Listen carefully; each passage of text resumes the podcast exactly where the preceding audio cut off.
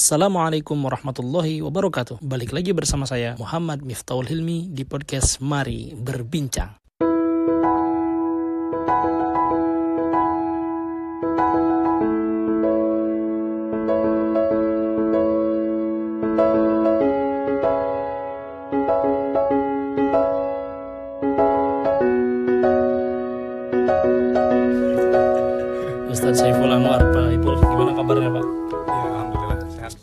Sehat? Sehat walafiat. Sehat. Tapi malam ini juga eh, saya tidak akan cuma berdua saja seperti biasa kemarin. Ada juga salah satu senior saya juga di sini ada yang biasa kita kenal panggilannya Bang Hamzah.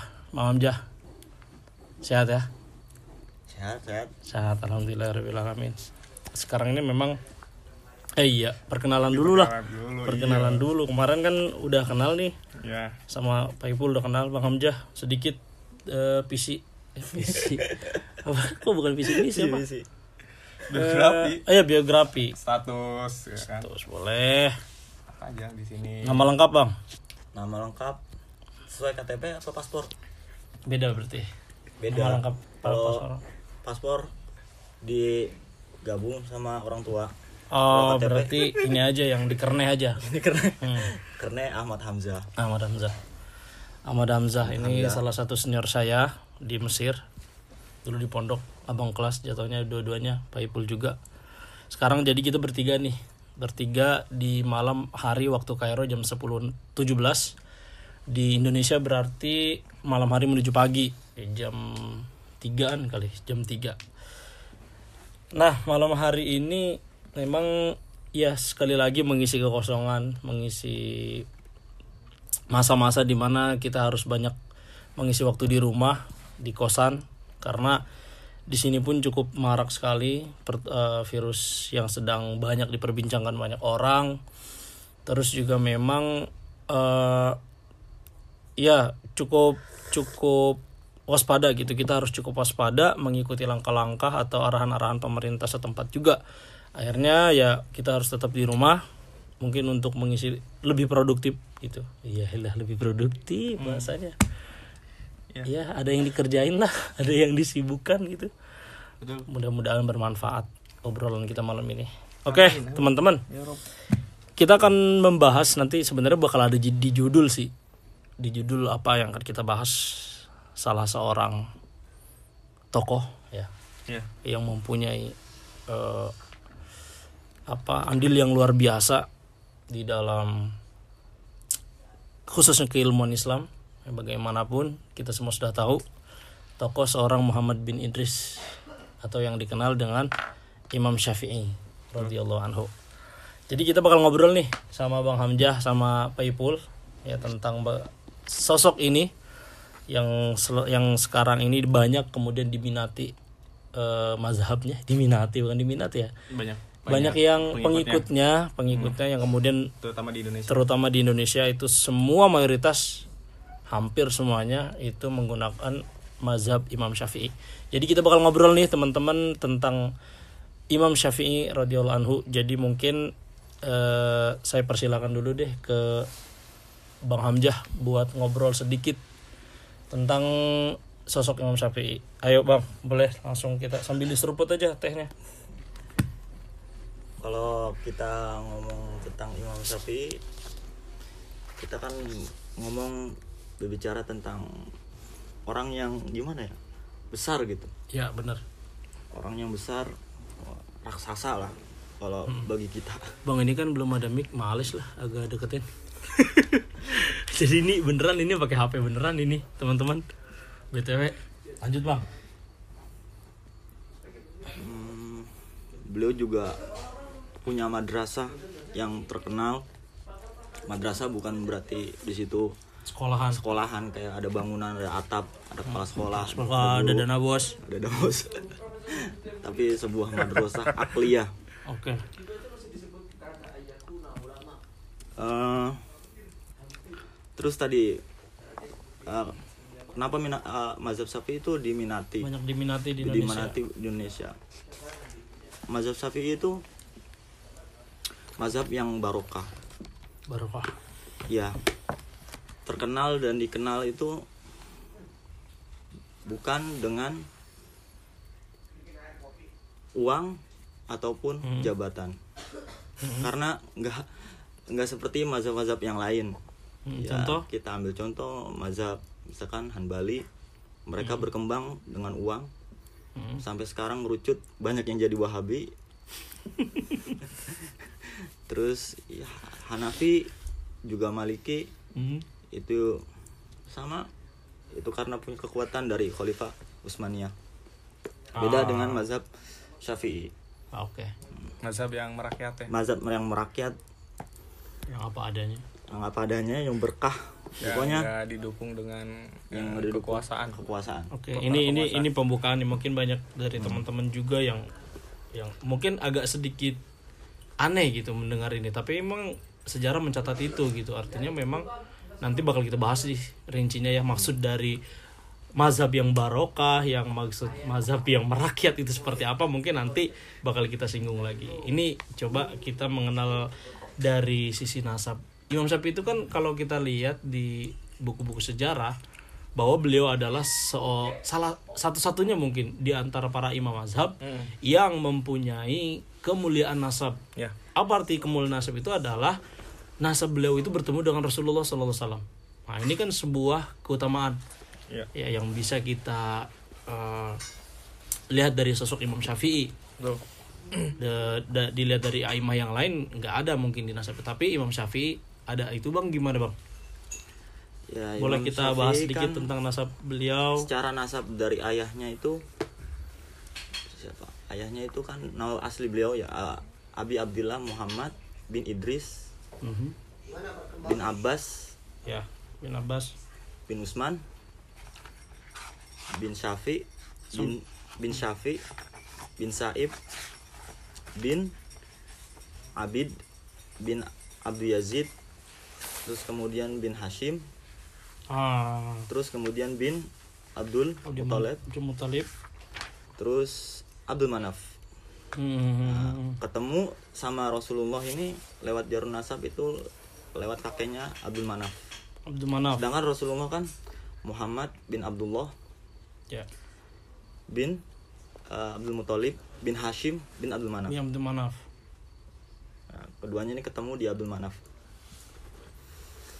secara nasab Berarti eh, memang tapi ini ini banyak ya. Artinya kan ketika membahas eh, nasab apalagi biasanya dalam eh, ilmu sejarah itu banyak sekali khilaf. Tapi ini yang yang udah itifak kan artinya memang iya. eh, hampir semua muarikh mengatakan bahwa Imam Syafi'i itu memang nasabnya bertemu dengan Rasulullah di Abdul Manaf itu. Ya kan? Artinya masih bisa kita pastikan memang beliau bernasabnya nyambung kepada Rasulullah. Eh ini di siapa tadi Abdul Manaf ya ketemunya ya? betul Ah. Ah. nah ini juga sebuah keutamaan yang dimiliki oleh Imam Syafi'i sekarang Pak Ipul boleh kita ngebahas tentang dari sisi keluarga mungkin aspek keluarga sebenarnya gini aja ya cara ngobrolnya kita siapa pun ketika Pak Ipul ngomong Bang Hamzah mau nambahin ya silakan nggak apa-apa kita ngobrol aja Oke. Eh, jadi eh, itu ya yang yang mungkin yang eh, membuat eh, mazhab yang lain itu cemburu dengan kedudukannya Imam Syafi'i. Jadi meskipun ya memang Syafi'iyah tentunya banyak ulama juga yang mengatakan bahwa Imam Syafi'i itu dari bangsawan dari orang Quraisy. Ada pendapat lain bahwasanya Imam Syafi'i itu dia sebenarnya bukan orang Quraisy gitu. hmm. Jadi ada kalau nggak salah itu ya memang hadis disebutkan bahwa nanti suatu saat akan sayadharu alal ummati alimun Quraisyun itu kan yamlaul ardo bil ilmi qatibatan. Jadi ada suatu hadis yang kurang lebih redaksinya seperti itu bahwa nanti suatu saat akan ada seorang pemuda Quraisy yang ilmunya itu menerangi Hmm. alam alam dunia. itu itu ada redaksi hadis kayak gitu Iya. Kurang lebih kayak gitu ya. Ya, au kama qala, au kama qala Nabi sallallahu alaihi wasallam. Jadi memang ini yang yang mungkin eh, yang cemburu, banyak orang yang cemburu, banyak orang yang mungkin dengki juga eh, kepada Imam Syafi'i. Karena Imam Syafi'i selain memang beliau itu memiliki keilmuan yang begitu luas beliau juga punya keistimewaan.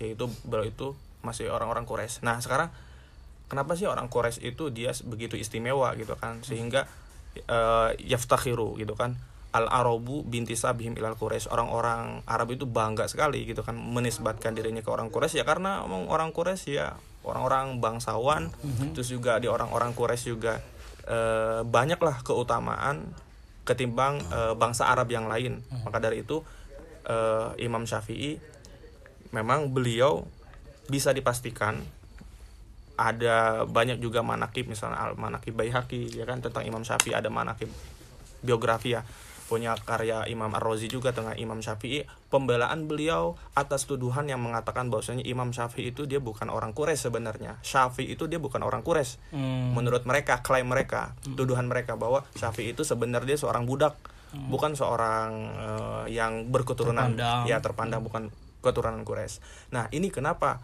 uh, mazhab yang lain tentunya bukan bukan aimah ya bukan para pendiri mazhab karena ima, dengan Imam Abu Hanifah yang nggak ketemu ya kan? Uh-huh. yang yang bertemu dengan uh, muridnya Imam Abu Hanifah yaitu Muhammad bin Hasan Asy-Syaibani. Kenapa mazhab lain itu uh, mengkritik Imam Syafi'i ya kan? Dalam arti oh ini kayaknya bukan orang apa namanya orang-orang Quraisy gitu kan? Ya dia orang Arab biasa juga mungkin dia keturunan budak. Kenapa? Ya karena Imam Syafi'i ketika uh, beliau sudah menjadi tokoh gitu kan dan banyak pengikutnya Imam Syafi'i dengan independen sebagai mazhab banyak mengkritik mazhab lain. Oke. Okay. Ya kan dalam segi apa? Dalam segi apa ini keliru dalam mazhab. Misalnya ya dalam mazhab Hanafi kan mereka uh, menganut atau, atau atau menjadikan salah satu pijakan dalam uh, berijtihad salah hmm. satu metodologinya adalah mereka bersandar kepada istihsan. Nah, istihsan itu kemudian dikritik oleh Imam Syafi'i dalam salah satu kitabnya Ibtalul Istihsan. Jadi Imam Syafi'i mengkritisi ya kan pandangan yang keliru dalam mazhab Hanafi sebagaimana Imam Syafi'i juga mengkritisi pandangan yang menurut Imam Syafi'i itu keliru yang dijadikan pijakan dalam mazhab Malik. Okay. Maka jadi Imam Syafi'i itu yang mengkritik, dikritisi ya memang ini kalau ya jadi kalau kalau ini keliru ya dikatakan keliru karena hmm. kita sedang uh, mencari kebenaran bukan uh, ya, ya. sedang mencari orang gitu. Hmm. Itu nama gitu ya. Iya nama hmm. uh, karena memang Imam Syafi'i uh, karena tadi banyak mengkritik gitu kan mazhab lain yang menurut Imam Syafi'i itu keliru sehingga hmm. dari mazhab lain itu nggak terima. Misalnya ya salah satu orang yang uh, mengkritik Imam Syafi'i itu siapa? Misalnya ada salah satu ulama Hanafi yang bernama Syamsuddin as jadi ini saya dapat riwayat ya cerita dari dosen saya gitu. Saya belum apa dari, dari dosen, dari dosen di kuliah, kuliah ya, di kuliah Dokter Mahmud antum aktif kuliah berarti ya lumayan. S2. iya, iya, iya, Aduh. iya. Iya, iya, siap, siap. Nah, kata beliau apa? Ngomong Jadi, ini. Ya kan Samsudin as sih. Jadi kata kata kata kata Dokter Mahmud apa kata beliau? Ini nih Sar, Sarhudin Sarokhsi ah. itu kalau udah mengkritik sapi itu nggak kelihatan kalau beliau itu seorang alim. Yang seorang alim itu kan ah. berilmu, beradab, gitu ya. ya beradab, kemudian sopan. Tapi kalau udah mengkritisi Imam Sapi itu kata-katanya pedas gitu. Ini salah satu aja itu hmm. contoh dari misalnya uh, im, uh, salah satu mazhab Hanafi yang mengkritik Imam Syafi'i yang kalau udah mengkritik Imam Syafi'i itu nggak kelihatan kalau dia itu lama gitu.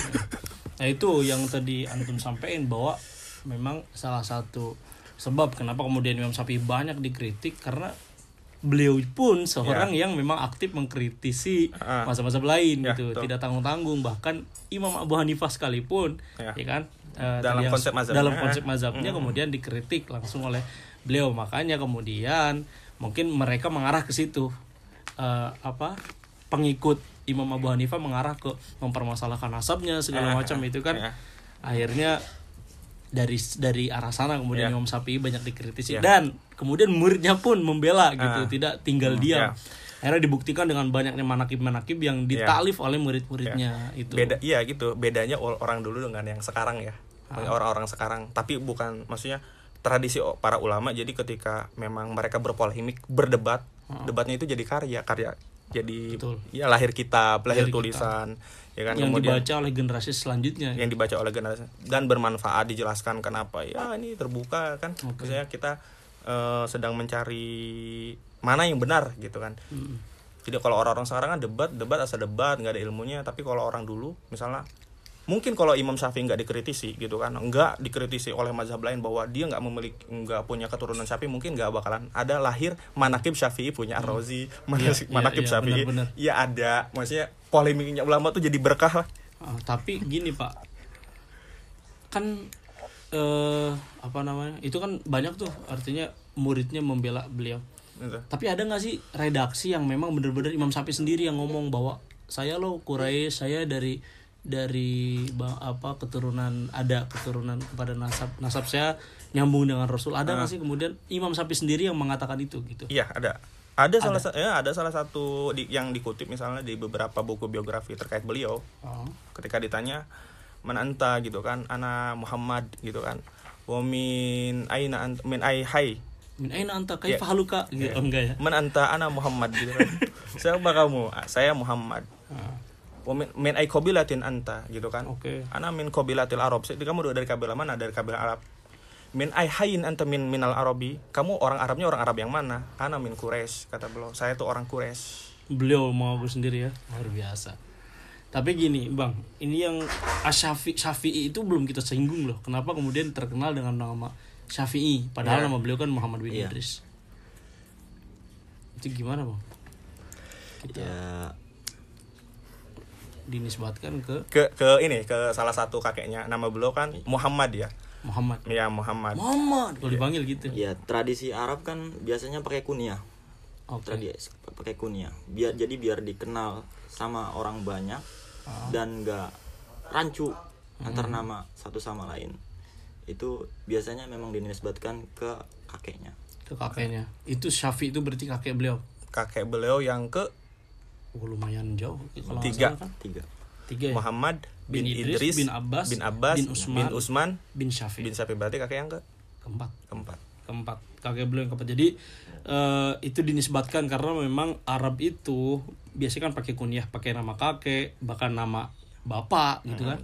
Ya apa biasanya Abu pokoknya kalau ada Abu kalau ada Ibnu kalau Ya, ada Ibnu. Ummu berarti tapi itu orang Indonesia bakal marah kalau bapaknya disebut gitu itu kan beda ini Beda- beda beda urusan.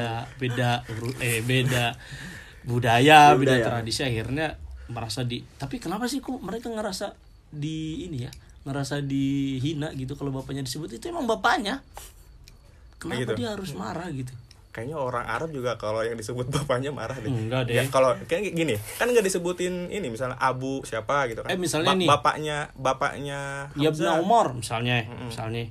Berarti kan Hai anak Umar gitu. Iya. lah coba antum misalnya atau siapa? Eh. Hai anak selamat. Misalnya bapaknya selamat. Lah udah ya maksudnya itu kenapa sih sebenarnya?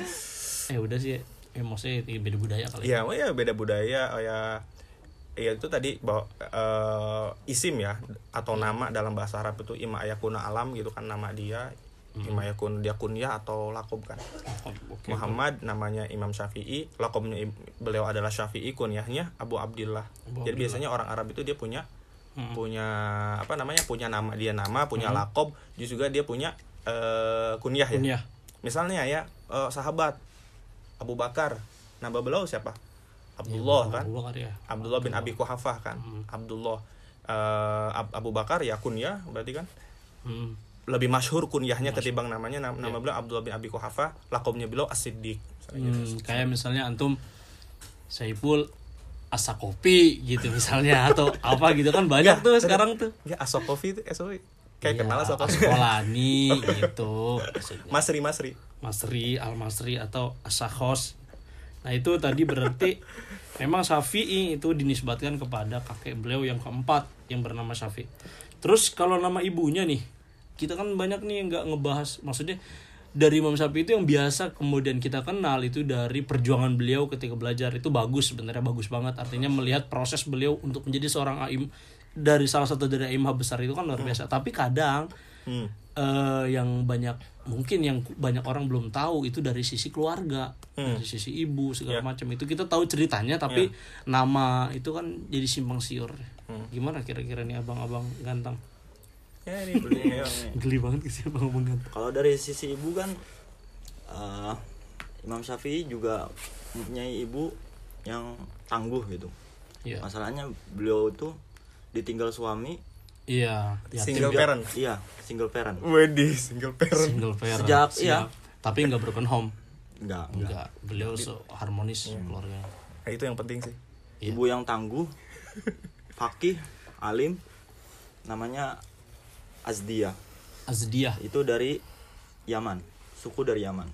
salah satu suku dari Yaman Iya. berarti beliau keba- berkebangsaan Yaman Masih keturunan Yaman. masih keturunan Yaman oke Nah, beliau juga sebenarnya punya istri, Imam Syafi'i punya istri. Cuman ini sangat nah ini ini iya benar sedikit diambil apa sumbernya itu sangat sedikit.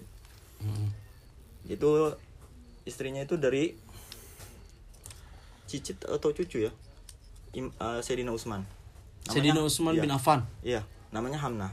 loh berarti lumayan ya jauh gak sih Jauh. masanya jauh kan Jauh. Imam Syafi'i ya lahir aja tahun 150 Hijriah. Ah, ini ini ini salah satu riwayat gitu dia mengatakan dari keturunan Sayyidina Utsman bin Affan oh ini benar kan Istrinya. Namanya istrinya beliau Istrinya beliau. siapa? Ulangin dong namanya biar netizen Namanya Hamnah. Wis. Hamna oh siapa tahu Itu pujaan kasih hatinya nama Imam gitu. Syafi'i. Waduh. Pujaan hati Anda. Ini ngomongin Imam Syafi'i karena mungkin Iya, iya. ketepatan bulan Rajab Wah, ini benar, juga benar. ha- hari lahirnya beliau bulan-bulan ini Hmm. dan beliau juga bulan Rajab itu itu ha- hari di mana wafatnya beliau di Mesir. beliau beliau lahir pun beliau wafat di Iya, bulan yang hari sama Jumat. Bahkan di siapa Muzani itu sen- sendiri cerita muridnya ketika beliau meninggal maghribnya itu udah bulan Syaban. hmm, insya Allah Beneran jadi- ya kita di bulan Rajab sekarang dan iya iya bener Syaban. emang udah Jadi ya, ditakdirin ditakdirin. qadarullah Qadarullah, masya Allah. masya Allah beliau juga hal. Meninggal uh, disolatin di asar dikubur di di Mukotom. Mukotom di Mesir. Aisyah di Mesir. Di Mesir. Oke berarti itu teman-teman eh, mungkin saya pun pribadi baru tahu bahwa memang ada riwayat yang mengatakan istri Imam Syafi'i itu beras, eh, bernasab dari Sayyidina Utsman bin Affan bernama Hamnah gitu. Mungkin teman-teman ada yang lagi nyari nama buat anaknya itu boleh itu ya kan? Ya. Eh, beliau juga punya anak dari itu istrinya sebenarnya. Ah itu Anak. coba anaknya itu bernama uh, Muhammad juga. Muhammad. Muhammad. Cuman kunyahnya itu lakobnya sering dipanggil Ibnu Usman. Ibnu Usman. Ibnu Utsman. karena istrinya tadi kan? Karena istrinya tadi. Hmm, oke. Karena uh, biar nggak ya biar nggak kecampur aja mungkin nggak ya kalau benar. itu sama karena kakeknya. banyak juga kan? Nama ya, Usman. Ya kan tradisinya orang Arab begitu ya banyak banyak. banyak nama yang sama. Mm-mm. Ya kalau nggak Muhammad, ya Ahmad ya Ahmad. Kalau nggak Ahmad, ya Mahmud. Mahmud kalau nggak Mahmud di Mustafa Ayo gitu seputar itu aja. Tabarukan ya sama nama sama nama Iya. banyak orang-orang Arab yang namanya Muhammad. Hmm. nah itu itu mungkin sulit buat teman-teman kalau sengaja nyari siapa nama istri Imam Syafi'i gitu jadi eh, cukup bermanfaat gitu obrolan kita malam ini Sebenarnya juga beliau punya anak dua, ah laki ini dua, baru- perempuan dua. Cuman dari istri yang sama Beliau- di di buku-buku fikih itu uh, itu perempuan itu yang Zainab itu namanya Fatimah sama Zainab. Kalau Mhm. di kitabnya apa Syekh Narawi Al Indonesia itu itu anak. Cuman kalau di kutub-kutub fi- fikih itu Zainab itu bintu ibnin. Berarti kan posisinya cucu Ah, sebagai oke cucu dari Imam Syafi'i Iya. Oh.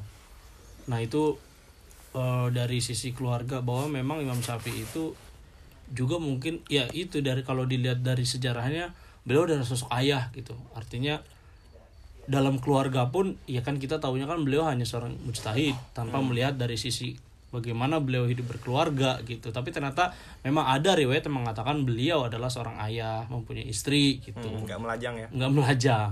Hati-hati anda gitu. Oke teman-teman ini luar biasa. Ini baru saya sendiri juga baru tahu. Nah sekarang mungkin boleh kita bahas sedikit tentang eh, perjalanan hidup beliau. Artinya beliau kan panjang tuh perjalanannya. Bahkan saya di sejarah itu mencatat hampir beberapa kali bolak-balik Irak kalau nggak salah ya. Ya. Irak itu itu bisa boleh kita ngobrolin dari awal beliau itu dari mana kemudian ke mana untuk apa itu mungkin bisa kita bahas obrol obrolin malam ini. Ya kan Imam Syafi'i itu sebenarnya lahirnya tuh di Gaza ya. ada yang di, bilang di Askolan. Ya, ada yang bilang di Askolan, a- ada yang bilang juga di Gaza. Yang jelas Gaza ataupun Askolan adalah eh, nama salah satu daerah yang ada di Palestina sekarang. Askolan masih tetap namanya Askolan Gaza begitupun Gaza. Gaza Semoga Allah memberikan kekuatan masyarakat Gaza. Jadi Imam Syafi'i itu dilahirkan di Gaza pada tahun 150 Hijriah eh, bertepatan dengan wafat eh, Imam besar. Imam besar gitu kan. Imam Abu imam Hanifah. besar Islam Eh, imam Imam besar besar. eh, imam besar mazhab Hanafi yaitu Abu Hanifah Nu'man bin Nu'man bin Sabit. Sabit Eh, Abu, Abu, Abu, Abu Hanifah Imam Abu Hanifah tahun 150 wafat Imam Abu Hanifah lahirlah Lahir Imam Syafi'i. Kecil wulidal im, matal imam wulidal imam Masya gitu. Allah Jadi Imam Syafi'i itu lahir di Gaza. Kemudian eh, Imam Syafi'i ditinggal masih dalam kandungan oleh ayahnya. Akhirnya ketika Imam Syafi'i itu lahir mungkin sekitar umur 2 tahun ataupun tiga tahun, ibunya berhijrah gitu loh dari Gaza ke Mekah. Kenapa ya ada banyak alasan karena mungkin juga faktor ekonomi juga ketika itu tidak ada yang menanggung pertama jauh dari kerabat karena Imam Syafi'i ya orang Quraisy banyak kerabatnya yang eh, tinggal di Mekah tentunya kan sebagai tempat di mana orang-orang Quraisy tinggal. Akhirnya Imam eh, akhirnya ibunya Imam Syafi'i berhijrah tuh ke ke Mekah. Pertama itu karena mungkin ya faktor ekonomi. Kedua ima uh, ibunya Imam Syafi'i itu memiliki ya tanggung jawab dan perhatian yang peng dan pengaruh yang besar kenapa Imam Syafi'i itu menjadi Imam Syafi'i itu Iya. di, disebutkan Karakter bahwa ya beliau. karakter uh, uh, ibunya. Jadi Imam Syafi'i hijrah dengan ibunya ke Mekah. Akhirnya beliau mulai dari kecil ya belajar di Mekah. Ada banyak gurunya ya salah satu Iya. yang paling terkenal ya Muslim bin Khalid Az-Zanji. Itu salah satu uh, gurunya Imam Syafi'i juga. Sufyan, Sufyan. bin Uyainah. Sufyan bin Uyainah. Su- Sufyan bin Uyainah. Beliau itu Sufyan Uyainah itu beliau uh, ngambil hadis dari Sufyan. Oke. kalau jadi fikih dari uh, Muslim Khalid Az-Zanji itu. Ah, ini beliau ketika di Mekah. Ketika di Mekah. Ya ketika beliau di Mekah ya. Mekah. Belajar fikih ya. Belajar ya belajar fikih belajar bahasa Arab ya. Belajar segala macam Ya. di Mekah. Dalam intinya ibunya itu sebenarnya pengen menjaga Imam Syafi'i biar dia itu uh, bahasa Arabnya bener-bener bahasa Arab. Makanya makanya beliau tuh diurus sama suku Huzel Ah. yang benar-benar Arabnya itu fasih. Masih Ya. Iya. Bahkan beliau umur masih ya tamiz mayiz lah. Iya. Ya itu udah hafal Ghazal sekitar seribu bait lebih. Syair-syair Arab ya. Syair Arab. Sir Arab. Syair Arab. Hmm. seribu Bahkan syair seribu lebih. Bahkan Alhamdulillah hafal udah- Quran. Alfiah kita udah hafal ya?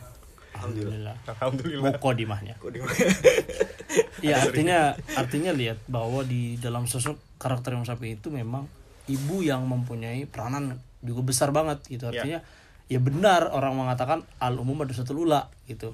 Ya kan? Ibu itu adalah eh, Sekolah sekolahan pertama. gitu. Sekolah pertama. Eh, memang ini makanya yang menjadi PR buat para calon ibu gitu. Untuk Atau- selalu Ya, atau atau para calon ayah. calon ayah yang ya tanpa terkecuali lah itu. Berarti memang terbentuklah karakter yang luar biasa. Imam Syafi'i Anda bisa bayangkan di zaman Anda masih main gundu main tamia gitu beliau sudah menghafal ribuan eh, seribu Arab. syair Arab. Lah hafal Quran. hafal Quran.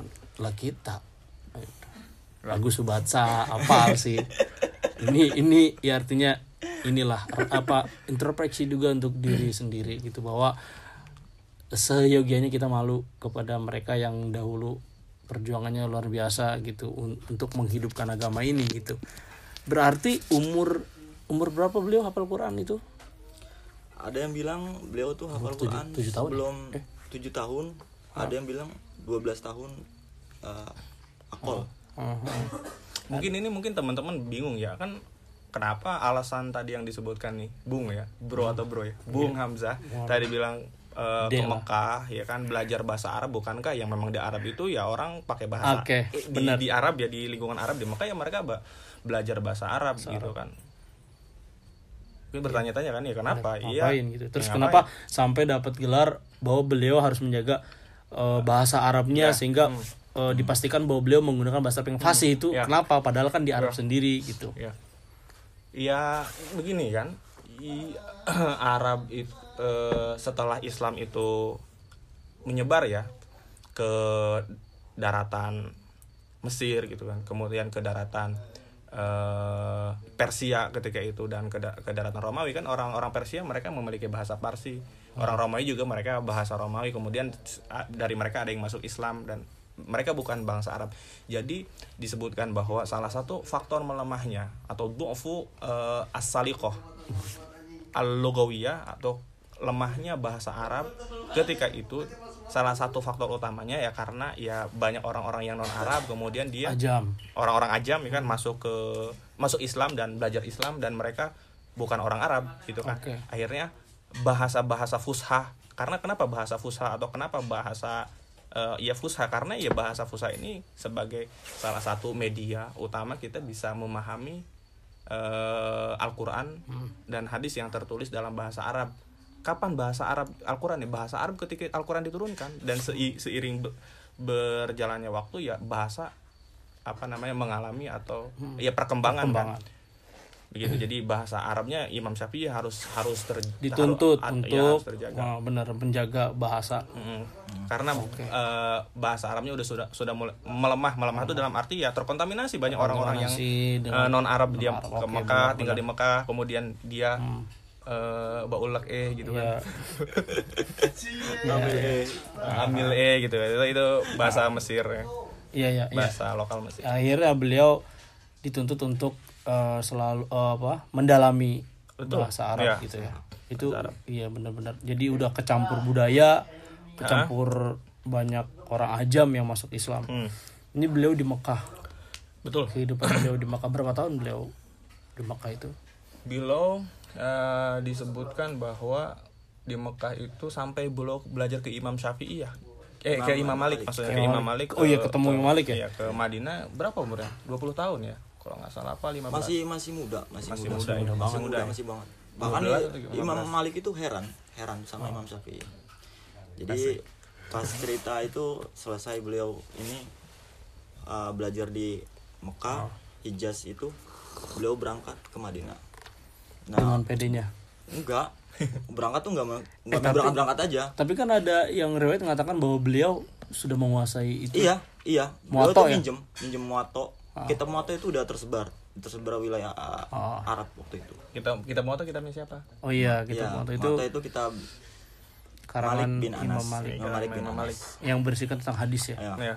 Asohul Tapi beliau eh, artinya memang udah berarti Muato itu udah kesebar lah di sentro apa namanya Jazirah Arab. Intinya udah terkenal. Eh, terkenal akhirnya Imam Syafi'i Hmm. eh, mendalami itu Ya, akhirnya kitab beliau itu. sebelum berangkat ke Madinah itu beliau hafal baca hafal. dulu ya. Eh, makanya pas di, eh, duduk depan Imam Syafi'i eh, Imam Imam, eh, Imam Malik. Malik. Imam Malik itu sampai nggak percaya. eh, Kalau Suruh pulang. Imam ini Imam Syafi'i suruh nggak pulang. percaya ketika Imam Syafi'i eh, Iya, bacanya hafal tuh- gitu. Hafal, bacanya tuh bagus. Hmm, hmm, hmm. Tahu berhentinya di mana, sanatnya gimana. Waduh.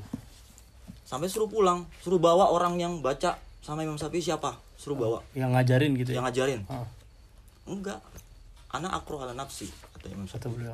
saya baca sendiri Hmm. atmam tuh kiroati saya ba- lengkapin kiro bacaan saya ini au akroan gue ini Hmm, hmm. siapa aja lah kalau Hmm. nggak mau ini Iya, iya.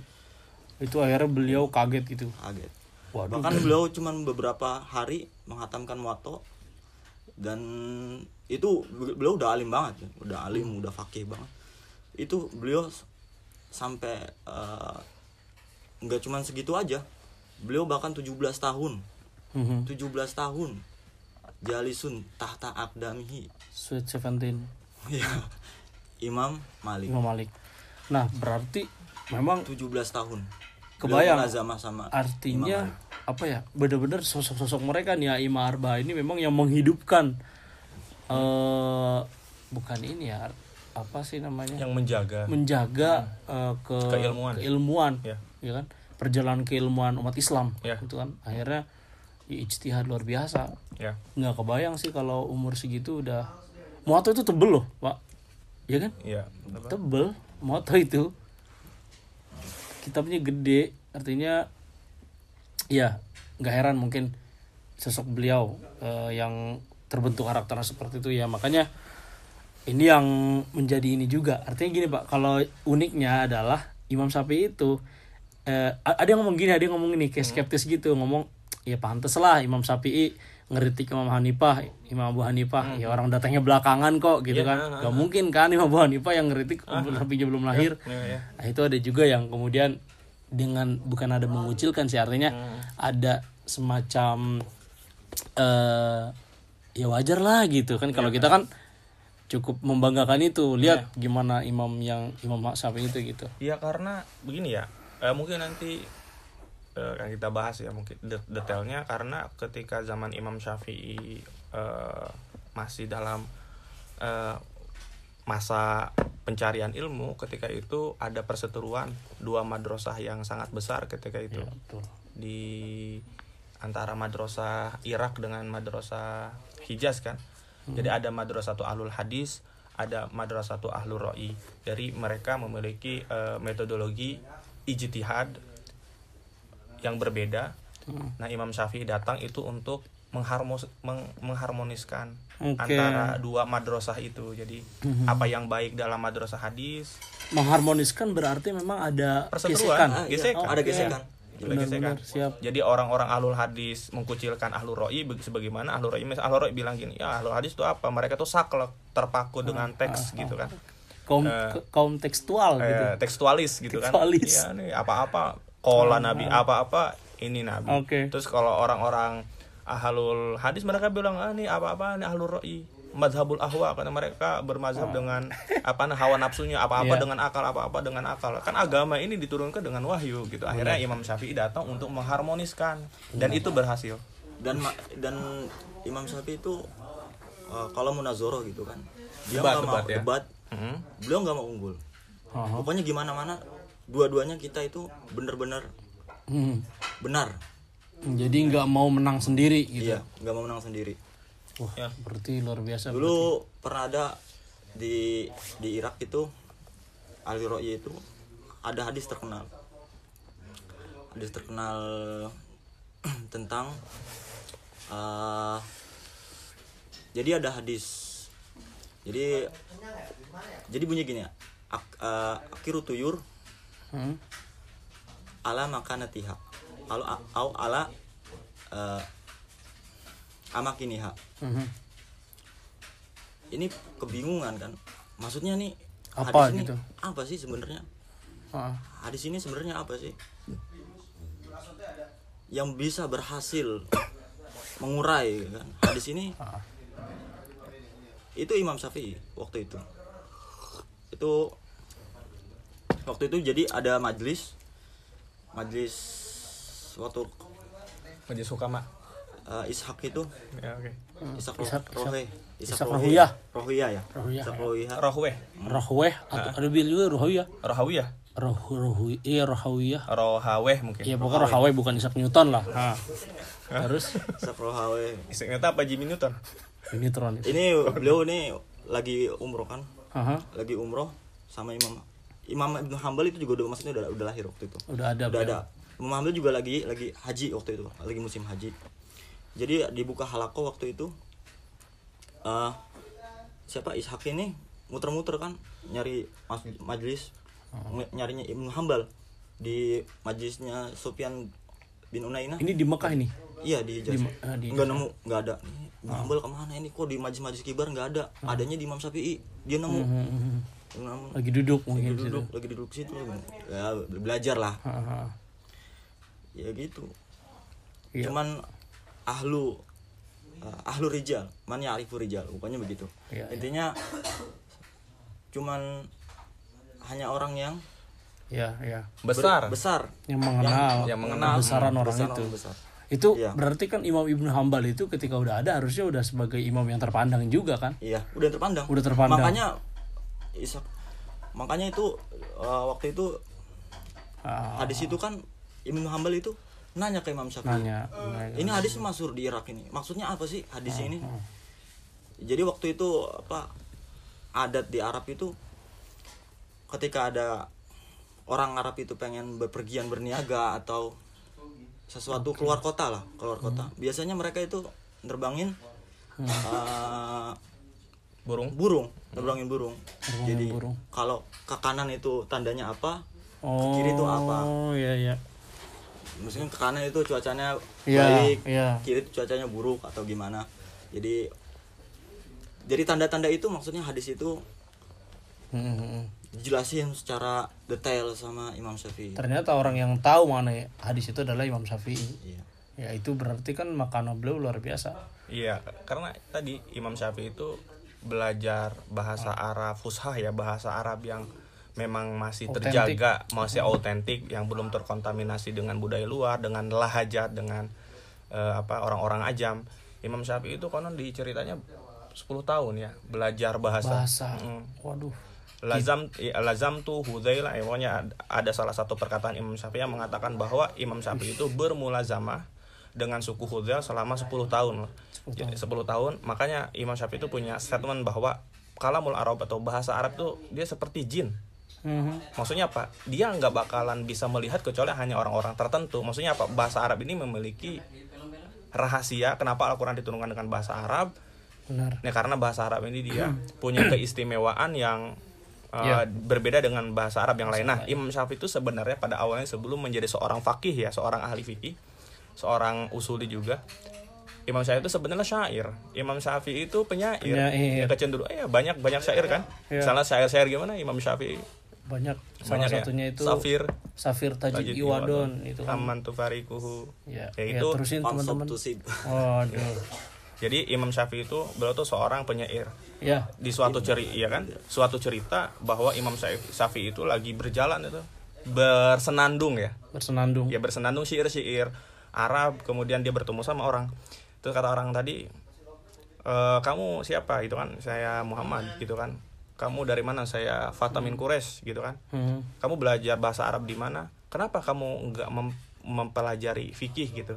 Kenapa kamu cuman hanya mendalami bahasa Arab? Gitu kan. Kamu bersaing kenapa kamu nggak belajar fikih? Akhirnya salah satu cerita yang eh, yang menyebutkan bahwa inilah kenapa Imam Syafi'i kemudian beliau mendalami fikih setelah bertemu dengan orang yang sayang sekali gitu seorang Fata seorang pemuda dari Quraisy mendalami bahasa Arab tapi dia nggak mendalami fikih. akhirnya beliau mendalami fikih Hmm. terus juga eh, 10 tahun loh 10 tahun tuh Bahasa Arab nggak sebentar.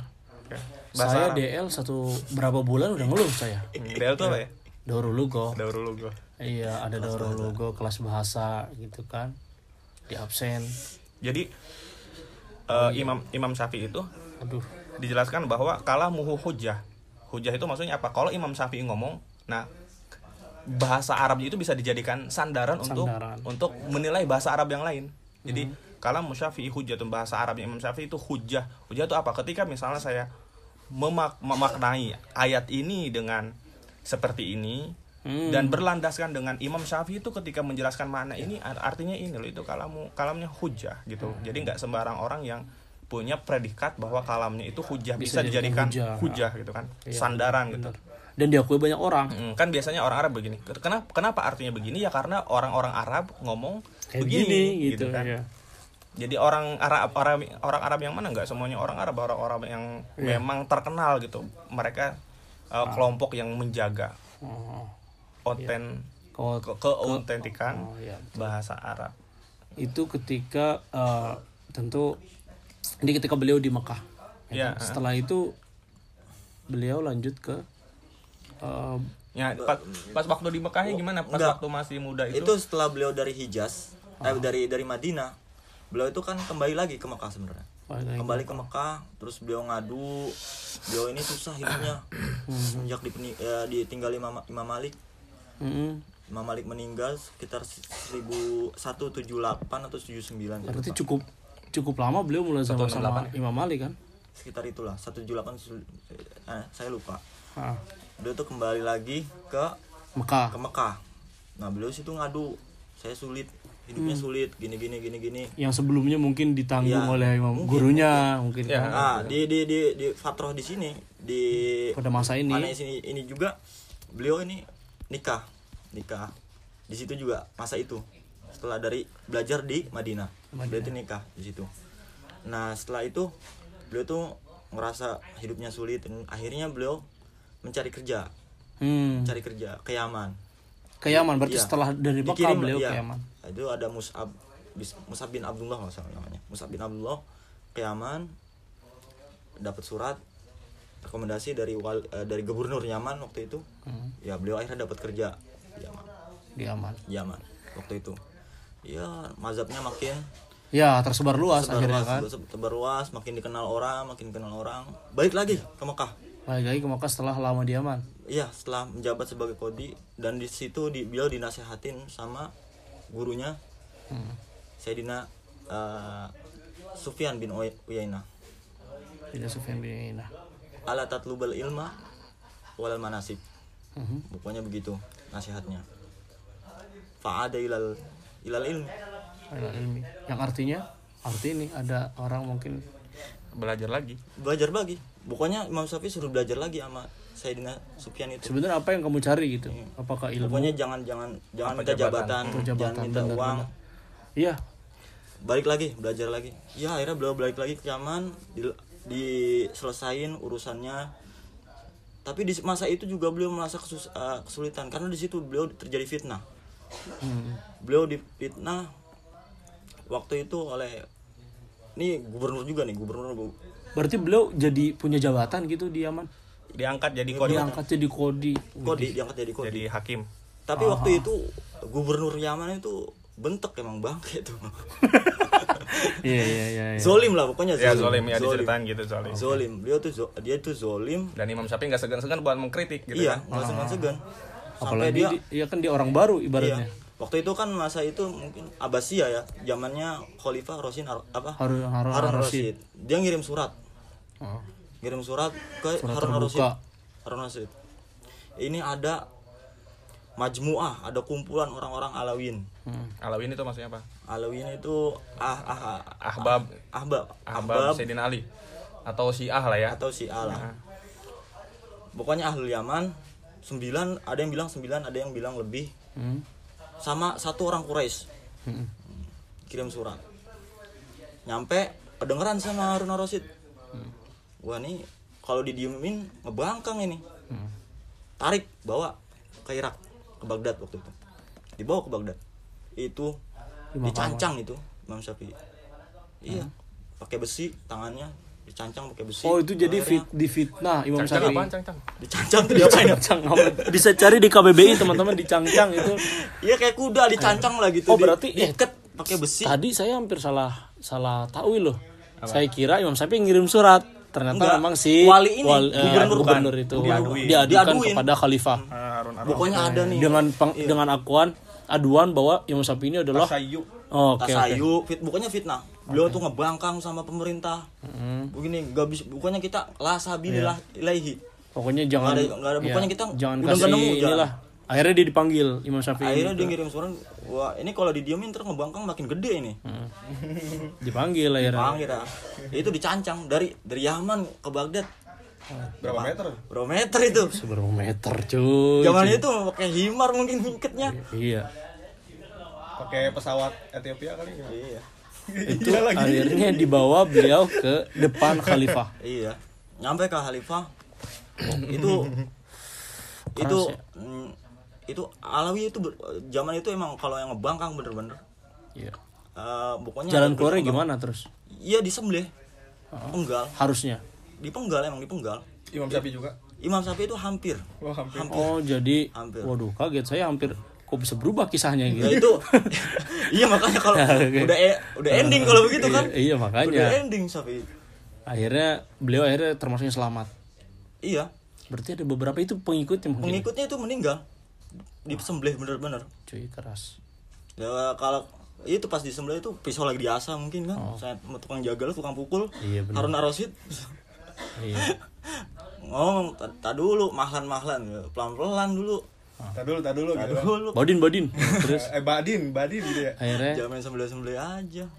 beliau akhirnya di Iya, beliau menggunakan analogi, analogi.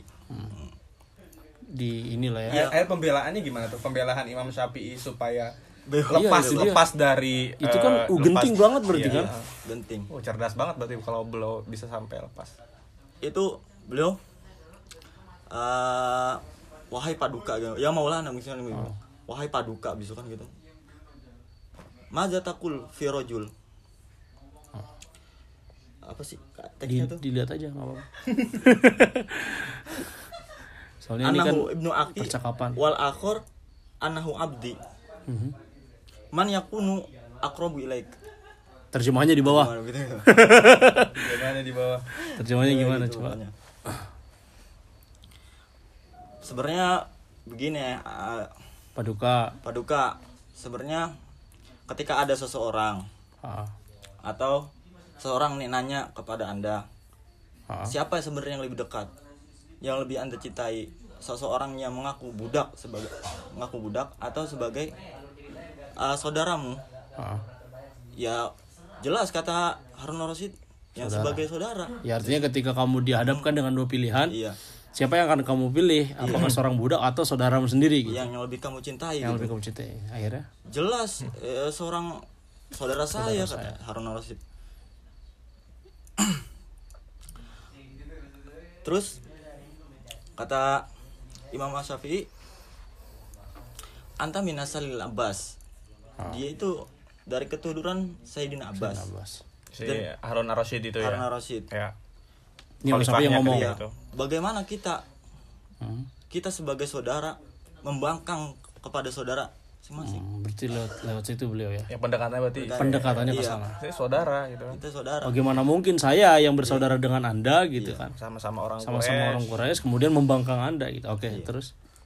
Katanya anda itu sendiri sendiri bilang saya itu sebagai saudara kan gitu kan. Ah. mentok memang apa siapa Harun Ar-Rasyid Rasyid. Ya. Ya wes, ya wes gitu kan. bahkan sampai di situ sampai di situ Pasin wes. sampai dinasehatin namanya sampai sampai nangis nangis Harun Ar-Rasyid ya nangis nangis akhirnya tapi wow. Lolos lah bebas kemudian, lolos lepas lepas. Oh, oke. Tapi nggak ada di situ aja.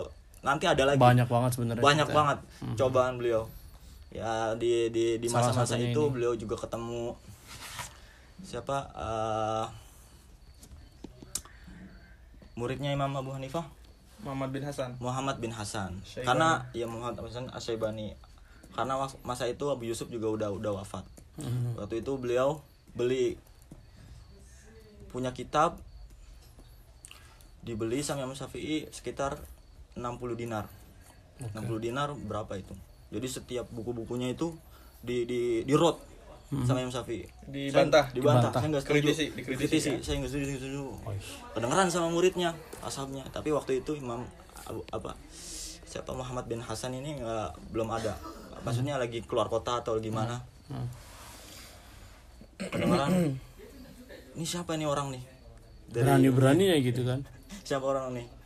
Coba datang saya. Bener itu. Diketemuin debat lah adu adu diskusi gak apa adu adu, adu Argumen. argumentasi. Ya kedua-duanya saling memuji. Akhirnya. Begitu, akhirnya? Saling memuji. Karena ya begitulah makom seorang. Imam Syafi'i.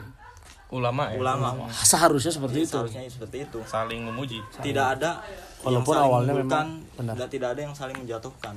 Itu itu harus banget sebenarnya ditiru oleh kita dulu sebenarnya. Hmm. lagian kan nggak nggak etis juga kemudian kalau kita mengatakan ulama segala macam. Ini ini men- sebenarnya sangat apa ya menggugah sekali cerita ini. Karena bener-bener saya baru dengar cerita bahwa memang perjuangan Imam Syafi'i itu dalam perjalanan menuntut ilmunya luar biasa. Fitnah pun da, apa seiring beliau menjalani Silih berganti. kehidupan silih berganti. Satu fitnah dengan satu fitnah lain. Itu luar biasa loh tadi kalau hampir sampai di di penggal itu kan. Artinya ya berat untuk menjadi seorang alim itu benar kalau kata orang ada yang bilang kalau jadi orang alim jangan cengeng gitu gitu nggak? Benar nggak sih? Ya. ya itu benar banget. Jangan cengeng ngadepin segala kesulitan apa pun yang dihadapin sekarang. Ya sedih sih sebenarnya. Ya. ini kita gimana lanjut terus ya? Eh, mungkin saya nambahin kali ya. boleh Jadi yang tadi udah dijelaskan bahwa Imam setelah Imam Syafi'i itu belajar dari Imam Malik, akhirnya beliau ke Yaman. Saya ingin lihat dari eh, perspektif perspektif lain ya. Tadi kan maksudnya Imam Syafi'i ke Yaman itu karena memang terdesak. Awalnya memang memang terdesak itu kan diceritakan bahwa terdesak masalah ekonomi selama 17 tahun tadi yang disebutkan sama Hamzah Imam Syafi'i itu belajar dengan Imam Malik dan Imam Malik Malik man huwa Malik gitu kan Imam Malik orang besar gitu kan Ya. Eh, akhirnya eh, Imam Syafi'i itu dibawa dibawa dibawa asuhan Imam Malik gitu kan. Eh, untuk kebutuhan Iya. kesehariannya Imam Syafi'i juga kalau teman-teman baca juga beliau termasuk orang yang prihatin ya. Iya. beliau itu termasuk orang yang nggak punya Kurang gitu, gitu ya, kan, kekurangan. Bahkan salah satu riwayat menyebutkan bahwa Imam Syafi'i itu sampai nulis di kertas ya. Nggak nulis di tu- tulang kan? Belum ada kertas pak. Ya belum ada kertas ya. Belum ada pabriknya juga. Iya, belum papirus papirus sudah ada papirus Mesir. Papirus sudah mungkin ada. papirus ya. Iya. papirus mahal. Ya pokoknya di situ diceritakan bahwa Imam Syafi'i itu sampai nulis di bebatuan sampai nulis di tulang gitu kan. Sampai akhirnya Imam Syafi'i itu melahap habis. Menghafal gitu kan semua apa yang menjadi catatan Imam Syafi'i. Imam Syafi'i itu ya termasuk prihatin gitu. Akhirnya Imam Syafi'i ya belajar eh, setelah eh, belajar dengan Imam Malik Imam Syafi'i itu ke Yaman. Karena tadi terdesak ekonomi dan belum menjadi kodi nah yang saya ingin bahas itu bahwa ada namanya marhalah atau fase. Hmm. marhalah tuh tanzir ada marhalah tuh tatbik jadi setelah beliau ketika belajar sama Imam Malik atau ketika beliau belajar di Makkah dengan Imam Ima- Syekh Muslim ya bin Khalid Az-Zanji beliau kan belajar tentang teori. Bahwa teori tentang fikih itu begini fikih itu begitu usul fikih itu begini hadis itu begini gitu kan. Usul tafsir itu begini. Akhirnya setelah belajar pada masa ini marhalatul tanzir Imam Syafi'i itu belajar tentang teori dalam dalam ajaran agama Islam tuh bagaimana kenapa bisa lahir hukum ini kenapa ini. Akhirnya Imam Syafi'i masuk ke fase berikutnya itu mar marhalatul tatbiq wal mumarosah. Jadi setelah Imam Syafi'i itu belajar eh, Teori. teori. gitu kan belajar tentang eh, ya kan ilmu-ilmu akhirnya belum masuk ke fase di mana belum mempraktekkan apa yang sudah belum pelajari di selama di di di Mekah dan selama beliau berguru dengan Imam Malik. Jadi akhirnya beliau jadi qadhi pasti seorang qadhi dia akan memutuskan kan betul eh, putusan-putusan hakim kemudian ada nanya nanti fatwanya bagaimana. Jadi Imam Syafi'i setelah eh, ketika di Yaman beliau masuk ke fase tadi marhalatul tatbiq wal mumarasah beliau mengaplikasikan apa yang selama ini pelajari pelajari Oke. di di di Yaman. Seperti itu itu beberapa eh, apa ya perspektif itu kan pembacaan lain gitu Mhm. dari perjalanannya Imam Syafi'i dari Madinah ke Yaman ketika itu kan. Tadi dijelaskan bahwa ya ada terjadi fitnah segala macam. Gitu. Iya, benar. Bahwa ya itu cukup luar biasa bagaimana kita banyak sekali sebenarnya pelajaran yang bisa kita ambil dari sosok Imam Syafi'i ini. Eh terutama itu tadi kekurangan biasanya orang-orang yang eh, kekurangan itu atau dalam kondisi yang eh, kurang ibaratnya itu justru menjadi pemacu dia Ya. untuk lebih giat lagi. Akhirnya kan tadi yang yang antum bilang bahwa ketika beliau kehabisan alat untuk di mana beliau menulis, akhirnya beliau dituntut untuk menghafal. Akhirnya yang Tidak kehabisan menghafal. tik enggak enggak Iya, ke- enggak kehabisan apa? Trik atau apa? Enggak Iya, kebias- enggak ba, menjadikan alasan. enggak gitu kan. jadikan alasan Iya. akan tapi selalu mencari cara. Kebiasaan akal. Kehabisan akhirnya dia beliau menghafal. Imam Syafi'i orang cerdas kok. Cerdas. Jadi maksudnya Imam Syafi'i itu ya memang orang cerdas. Disebutkan kan Imam Syafi'i itu apa? Jadi Imam Syafi'i eh, kecendu apa kesukaan Imam Syafi'i itu memanah. Mem- memanah. Ya, memanah. kan? Dicer- Diceritakan bahwa Imam Syafi'i itu me- megang 10 anak panah di di dilepaskan tuh kan di apa? Pas semuanya. Iya kan? Iya semuanya pas gitu kan. Ini Imam Syafi'i itu sebelum beliau itu menjadi seorang fakih ya beliau memang orang yang cerdas begitu. Oke. Eh, ya Im- Imam Syafi'i ke Yaman beliau se- sebagai qadhi kan. Tadi sebutkan bahwa ya Imam Syafi'i itu apa yang enggak layakhof gitu kan lau mata laim gitu jadi Imam Syafi'i itu kepribadian itu ya kalau benar ya benar gitu Ya, meskipun berani beliau. berani untuk Untuk menyuarakan kebenaran. menyuarakan kebenaran akhirnya ya imam imbasnya apa ya Imam Syafi'i dilaporkan karena tadi disebutkan bahwa ya gubernurnya zolim lah gubernur yang menjadi penguasa Tapi akhirnya gubernurnya diapain tuh? Kelanjutannya ada nggak kisah yang melanjutkan? di riwayat-riwayatnya emang nggak pernah Enggak ya. Nggak. Intinya memang Imam Syafi'i menyuarakan tentang kebenaran itu. Iya. Artinya beliau yang sebagai orang yang dituduh itu Heeh. eh, tidak terima dengan tuduhan yang sebenarnya tidak benar gitu. Ya, nggak benar gitu. Ya itu yang bisa kita ambil sebenarnya. Akhirnya dari Yaman beliau balik ke Mekah lagi, kembali ke Mekah lagi kan. ya ke ya Terus setelah dari Mekah beliau ke Ir- eh ke Irak langsung ke Irak nggak Enggak, ke, Yam- ke Yaman dulu Ke Yaman tadi. lagi. Ke Yaman lagi nyelesain pekerjaannya di situ kena fitnah. Terus dibawa sama Harun Rasid ke ke Baghdad. Nah, di situ ketemu dengan murid-muridnya Imam Abu Hanifah. Iya Nah, iya setelah itu makin sebar luas. Di situ juga beliau nulis apa namanya kitabnya Arisalah. Arisalah itu pas di Irak berarti ya Iya, pasti salah. Tapi nanti di di di, di tarjih lagi di balik Iya, di iya, ini lagi pas beliau beliau di Mesir. Ah. Itu juga beliau nulis itu Al Hujjah kitab beliau Al Hujjah. Waktu itu nah risalah ini waktu itu ada seorang fakih juga Abdurrahman Al Mahdi namanya waktu itu. Hmm, ya betul Abdurrahman Mahdi. Beliau itu minta pertanyaan bertanya ya? bertanya kan bertanya. Ini gimana nih ada hadis yang bertentangan gini nih? Mhm. cara ngurainya gimana ini? Ya, akhirnya dikirim surat nyampe ke Imam Syafi'i. Beliau nulis menjawab pertanyaan. jawab pertanyaan itu sampai 300 sekian halaman lah. Harus- surat 300 sekian halaman? Surat 300 ha- halaman. Itu gimana itu berarti nulis kitab sama akhirnya kitab jadi itu. sebuah karya. Iya. dari dari pertanyaan itu. Di situ ada jadi na- ada na, eh, nasi mansuho ada al mutlak oh. am khos lahirlah kemudian teori-teori karya. itu karya-karya itu. Bahkan ya mungkin terjadi pertentangan ya. Dan eh, beliau itu sebagai wadi pencetus dalam ilmu usul fiqh bapaknya mungkin. ilmu usul fikih bisa dikatakan seperti itu. Ya. Iya, tapi ada yang bilang beliau itu sebagai ya. Aristoteles apa? Aristoteles dalam ilmu mantik. Ilmu mantik. Ya ya Juga- Imam. Mhm. Eh, Imam Khalil Al Farodi Imam Khalil ya Hmm. sebagai ilmu arut pencetus dalam ilmu usul fiqh tapi mungkin mm, ada pihak-pihak lain yang Ya. kurang setuju ya. Yang kurang setuju kemudian beliau dinisbatkan sebagai uh, seseorang yang benar-benar bukan pencipta ya. Iya apa apa sih bahasanya? Eh, orang yang pertama kali gitu me, secara tadwin secara tadwin pembukuan pembukuan ya Hmm. karena Ya, kan memang kita sebelumnya nggak bisa menafikan masa sekelas Imam Hanafi, sama sama Hanafi. Im- Imam Abu Hanifah, Imam Malik nggak punya adawat, Hmm. Iya, nggak punya iya. perangkat software atau hardware untuk mengelola hadis-hadis atau Ah. ayat-ayat Quran, mengurai ayat Quran gitu. Pasti ada tahap, cuman itu semua belum terbukukan. ah itu Nah, hanya sekedar teori. Hanya tapi kemudian. Imam Syafi'i lah se, se apa salah satu orang yang pertama kali membukukan ilmu Usul uh, fikih. usul fikih itu. Akhirnya menjadi ya banyak yang disebutkan kepada beliau. Tapi sebagian tadi yang dibilang bahwa ada juga pihak yang tidak menerima itu. Ah bukan. Tapi sebenarnya taduin saja gitu. Itu terlepas dari itu semua. Ya. Eh, tapi ya karyanya memang nyata gitu ada risalah ke kita. sampai kepada kita loh sampai saat ini berarti itu udah berapa ratus tahun dan madrasah beliau tuh mutaka- mutakalim ya. Kalau Ya. mutakalimin. mutakalimin Beda dengan Imam Abu Hanifah.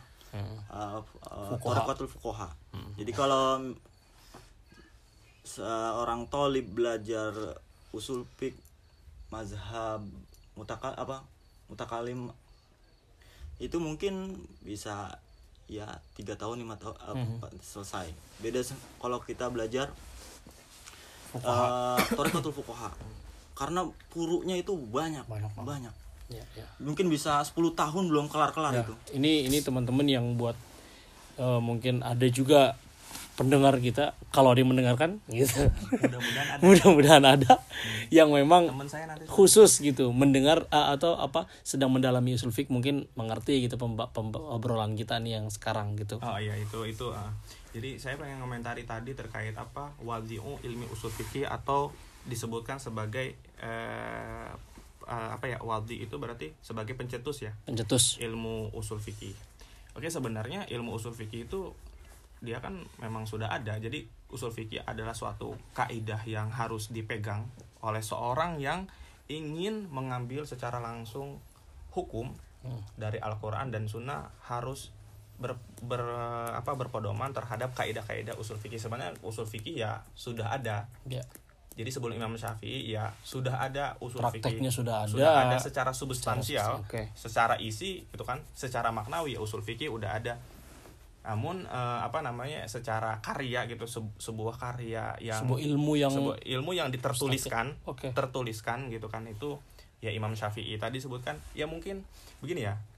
eh kita ada agak sedikit eh, rancu ya kalau seandainya memang ada beberapa penulis misalnya saya sebutkan aja ya salah seorang eh, orientalis Joseph Sach Sach namanya Joseph Sach Joseph Ya, Sak ya, Sak Sak Jo- kali lo. apa? Paus. Eh apa hiu.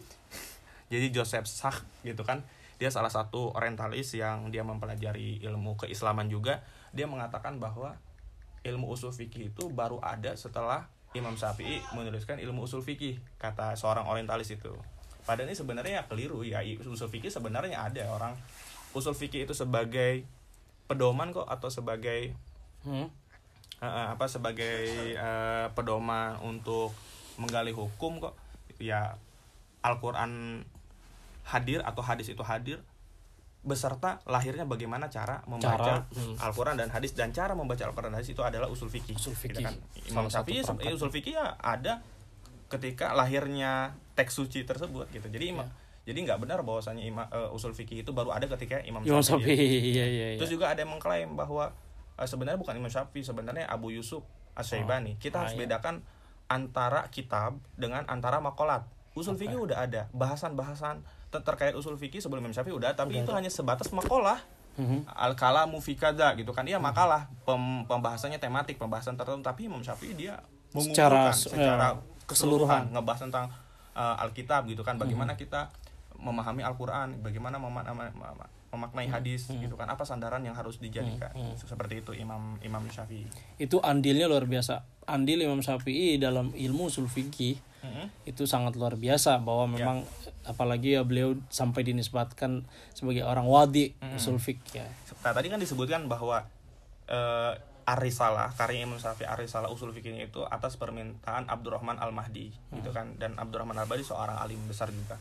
Kenapa? Karena pada pada masa Imam Syafi'i itu ada kerancuan dalam eh, memahami Al-Qur'an dan Sunnah itu zaman dulu loh. Zaman dahulu, zaman Imam Syafi'i hidup kan berarti pada ah, pada abad kedua Hijriah. Jadi ada kecenderungan orang yang mengatakan bahwasannya eh, Al-Hujjah itu cuma Al-Qur'an aja. Jadi kalau misalnya kita mau beragama ya cukup Al-Qur'an. Kenapa? Al-Qur'an itu mutawatir. Al-Qur'an itu maksudnya validitasnya terjaga. Tapi kalau hadis gitu kan. Hadis itu nanti ada dua, ada mutawatir, hadis yang kepastiannya validitasnya itu bisa dipastikan kebenarannya, ada juga hadis ahad. Ya. Yang mana di situ di bawah level di, di- di bawah level mutawatir. Makanya Imam Syafi'i itu dikenal sebagai nasirus sunnah atau pembela as-sunnah. Kenapa? Karena pembelaan beliau terhadap as-sunnah sebagai pedoman atau sebagai salah satu rujukan dalam eh, keberislaman kita. Selain Al-Qur'an ya kita harus as-sunnah. Bagaimana dipisahkan cuma Al-Qur'an dong, orang sunnah juga dia sebagai ya penjelasan ter- terkait eh, gitu kan apa yang ada di Al-Quran di dalam Al-Quran. Nah, disebutkan bahwa Imam Syafi'i itu akoma salah sumi ati dalin ala hujiyatil ala hujiyatil sunnah bahwa sunnah ini dia harus dijadikan pedoman kita dalam beragama. Dan Imam Syafi'i membuktikan dengan 300 argumentasi atau 300 dalil bahwasanya al sunnah ini hujah. Nah, maka dari itulah Imam Syafi'i itu dikatakan nasiru sunnah, penolong sunnah. Kenapa? ya? Karena Imam Syafi'i Menyuarakan. yang, ya menyuarakan membela gitu kan. Betul betul. Terus juga ada kecenderungan orang eh, pada imam pada masa Imam Syafi'i itu kecenderungan apa ya? Keliru gitu. Dalam berijtihad ada sebagian orang yang menolak tadi Al-Qur'an eh maaf menolak hadis secara keseluruhan. Ada juga yang menolak hadis tuh hanya hadis-hadis tertentu yang bisa ya, ya. dijadikan doi atau ya. Iya. Itu itu. itu eh, perjalanan beliau eh, dalam apa keilmuan keilmuan beliau ya Ya. perjalanan bagaimana beliau menuntut ilmu dari guru-gurunya Hmm. kemudian eh, dari tadi ada masa teori ketika beliau menyusun segala teori apa yang beliau dapat kemudian ada pro- ada marhalah tatbik Mm. beliau me- eh, mempraktekkan atau ia menjalankan teori-teori yang telah beliau bangun dan beliau pelajari. Nah, itu kan beliau dari Irak ya. Beliau lama juga tuh di Irak. Ya kan? Ya. Terus kemudian kita cerita nih sedikit tentang datangnya Imam Syafi'i ke Mesir. Ke Mesir ya Ke Mesir. Nah, sebenarnya gini, tadi eh, udah disebutkan bahwa i- Imam Syafi'i di Irak, sebenarnya apa yang mendorong Imam Syafi'i itu pergi ke Mesir? Pertama, Ya. zaman Imam Syafi'i hidup itu terjadi fitnah. Mhm. juga Ya terjadi Banyak fitnah ya. ba- ada ada huru hara terkait apa ahlu sunnah dengan mu'tazilah dan mu'tazilah ketika itu dijadikan mazhab negara yang mengatakan bahwasanya Al-Quran itu makhluk menurut mereka kan, Ya, ya. kan ahlu sunnah ya Al-Quran itu bukan makhluk. Al-Quran itu kodim seperti itu. Jadi Hmm. apa alasan Imam Syafi'i itu pergi ke Mesir? Salah satunya adalah ya Imam Syafi'i ingin memantapkan mazhabnya ingin menyebarkan mazhabnya.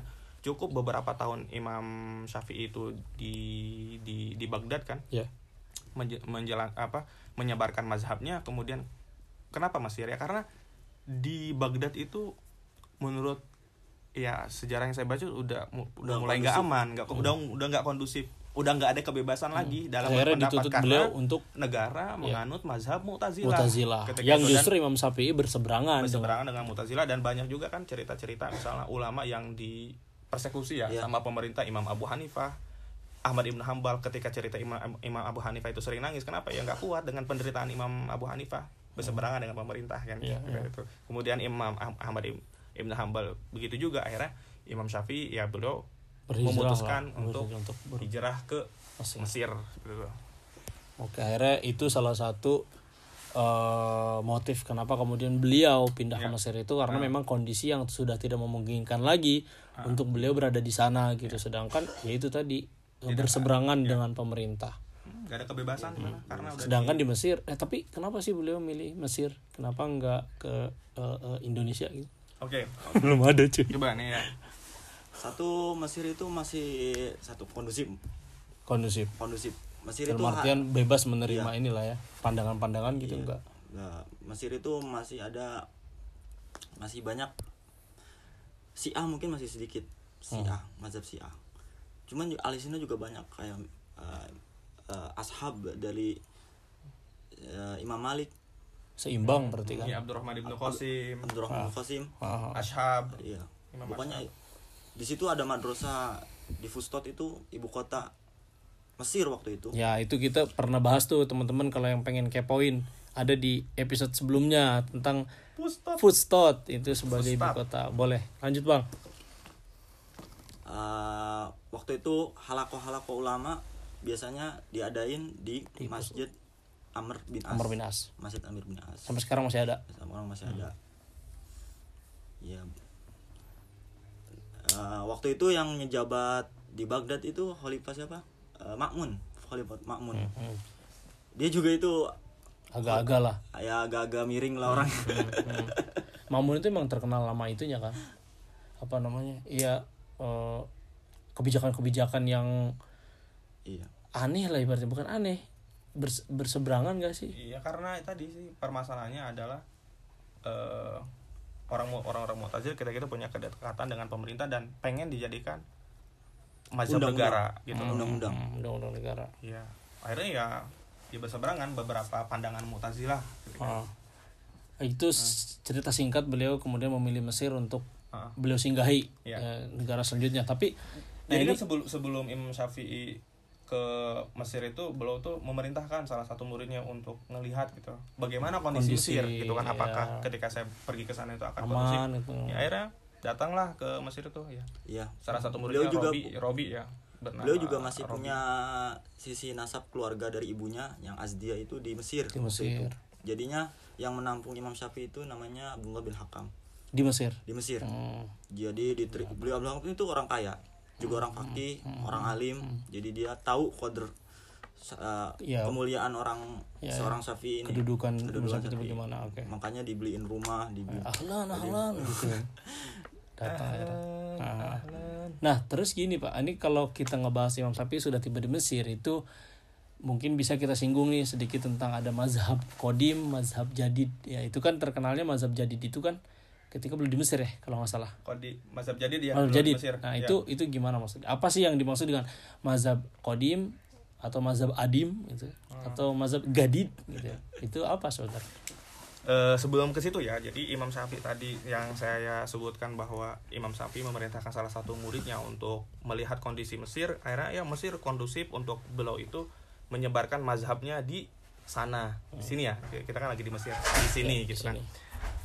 Apa laporan dari muridnya gitu kan, bahwa di Mesir itu ada dua mazhab gitu kan, ada dua kelompok mazhab nih, pertama mazhabnya Hanafi, yang kedua mazhab Maliki gitu kan. Ada mazhab Hanafi dan mazhab Maliki dan mazhab Hanafi. Dan mazhab Maliki ini sering berseteru gitu kan. Eh apa ya? Sering berseteru gitu kan. Pandangan fikihnya ya oke sam- sampai ya intisoril mazhab gitu kan. Oh mazhab saya yang paling benar gitu. Apa kata Imam Syafi'i? Usgiluhum gitu kan. Mhm. Jadi Imam Syafi'i ketika ke Mesir berazam bahwa Imam Syafi'i akan menyibukkan dua mazhab yang berseteru ini dengan sesuatu yang baru yang mengkombinasikan antara dua masuk dua mazhab tadi. Jadi tadi kan se- sempat kita senggung bahwasanya Imam Syafi'i itu mengharmoniskan dua madrasah ahlu ro'i yaitu representasi dari Ahlul mazhabnya Hanafi, mazhab al hadis representasi dari mazhabnya Maliki. Dan itu ada kedua mazhab itu ada di Mesir. Jadi- Jadi Imam Syafi'i itu ingin mengharmoniskan kehadiran beliau selalu itu ya selalu berusaha untuk mengharmoniskan Ya, kedua ah. belah pihak yang berseteru gitu Iya. iya iya iya Ya jadi tadi mazhab a- panda apa pandangan beliau f- pandangan fikih beliau yang ketika beliau itu masih di Irak gitu kan kemudian mazhab jadi dia pandangan beliau yang ketika ada di Mesir, gitu itu di diistilahkan kan dalam eh, jurisprudensi Islam Wah. Aduh. Fikih bahasa Islam. orang yang mengenyam bangku sekolah luar biasa ya jadi bahasa fikihnya gitu kan istilahnya Aha. hmm, mazhab kodim yaitu pandangan Imam Syafi'i di Irak kemudian mazhab jadi itu pandangan Imam Syafi'i yang baru yang ada di Mesir yang ada di Mesir jadi ketika beliau sampai Mesir beliau banyak merevisi beberapa Pandangan pandangannya beliau. ya, ketika beliau di Irak, kan, Irak. sebelum sebelumnya ketika beliau tuh di Irak Ah. apa sih sebenarnya yang menerat melatar belakangnya ada banyak faktor buku, buku sejarah juga menyebutkan bahwasanya ya kondisi di Mesir berbeda yang berbeda bahwa seorang yang ingin berijtihad atau seorang yang ingin menggali hukum dari Al-Qur'an dia harus tahu persis gitu kan realita masyarakatnya seperti apa. Mhm. Jadi bukan hanya kita memahami dalilnya seperti ini tapi harus tahu. Pertama dia harus ma'rifatul dalil, kemudian yang kedua dia harus ma'rifatul waqi. Dia harus tahu realita kondisi masyarakat seperti apa setelah dia mengetahui dalil itu seperti apa. Akhirnya ada marhalah tanzilul nasi alal waqi atau mm, apa me- membumikan Al-Qur'an gitu kan sesuai dengan konteks yang berkembang ketika itu. masyarakat ya Akhirnya ya Imam Syafi'i merevisi beberapa uh, pandangannya. Kemudian Mhm. Imam Syafi'i di sini juga representasi atau apa sih yang me- menjadi mazhab kodimnya tertuang dalam karya apa tertuang dalam kitab Al-Um. Al-Um. Ya, kitab fikihnya Imam Syafi'i. Syafi'i. Dan Sebenarnya pe- permasalahannya nggak banyak sih yang direvisi sama yang Syafi'i. Ah. Cuman sekitar 20 atau 14. Bisa kehitung lah. Ya bisa kehitung. Aha. Cuman gitu ya. Iya, Iya. permasalahannya. Berarti memang kalau kalau bahasanya ada mazhab Quran mazhab Zadid berarti memang ada eh, beliau itu berkomen apa merevisi beberapa Pandangan. pandangan beliau. Berarti sama kan pandangan yang beliau revisi itu ya sama yang ada di Irak gitu. Artinya bukan beliau kemudian datang dengan pandangan baru permasalahan baru bukan, Bukan, tetapi ya, satu permasalahan. satu permasalahan kemudian dengan pandangan yang berbeda Iya. gitu. Ya karena situasinya berbeda, yang berbeda benar. Akhirnya belum meru- merujuk lagi kitab-kitabnya yang pernah beliau tulis. Mhm. dan beliau itu tulis dengan tangannya sendiri.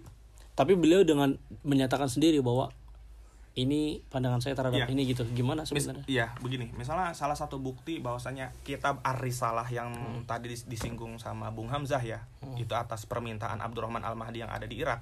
Hmm. Sebenarnya ini adalah Risalah Al-Qadim atau Oke. risalah dalam eh, apa dalam mazhab beliau atau karya dalam da- karya dalam mazhab qadim beliau.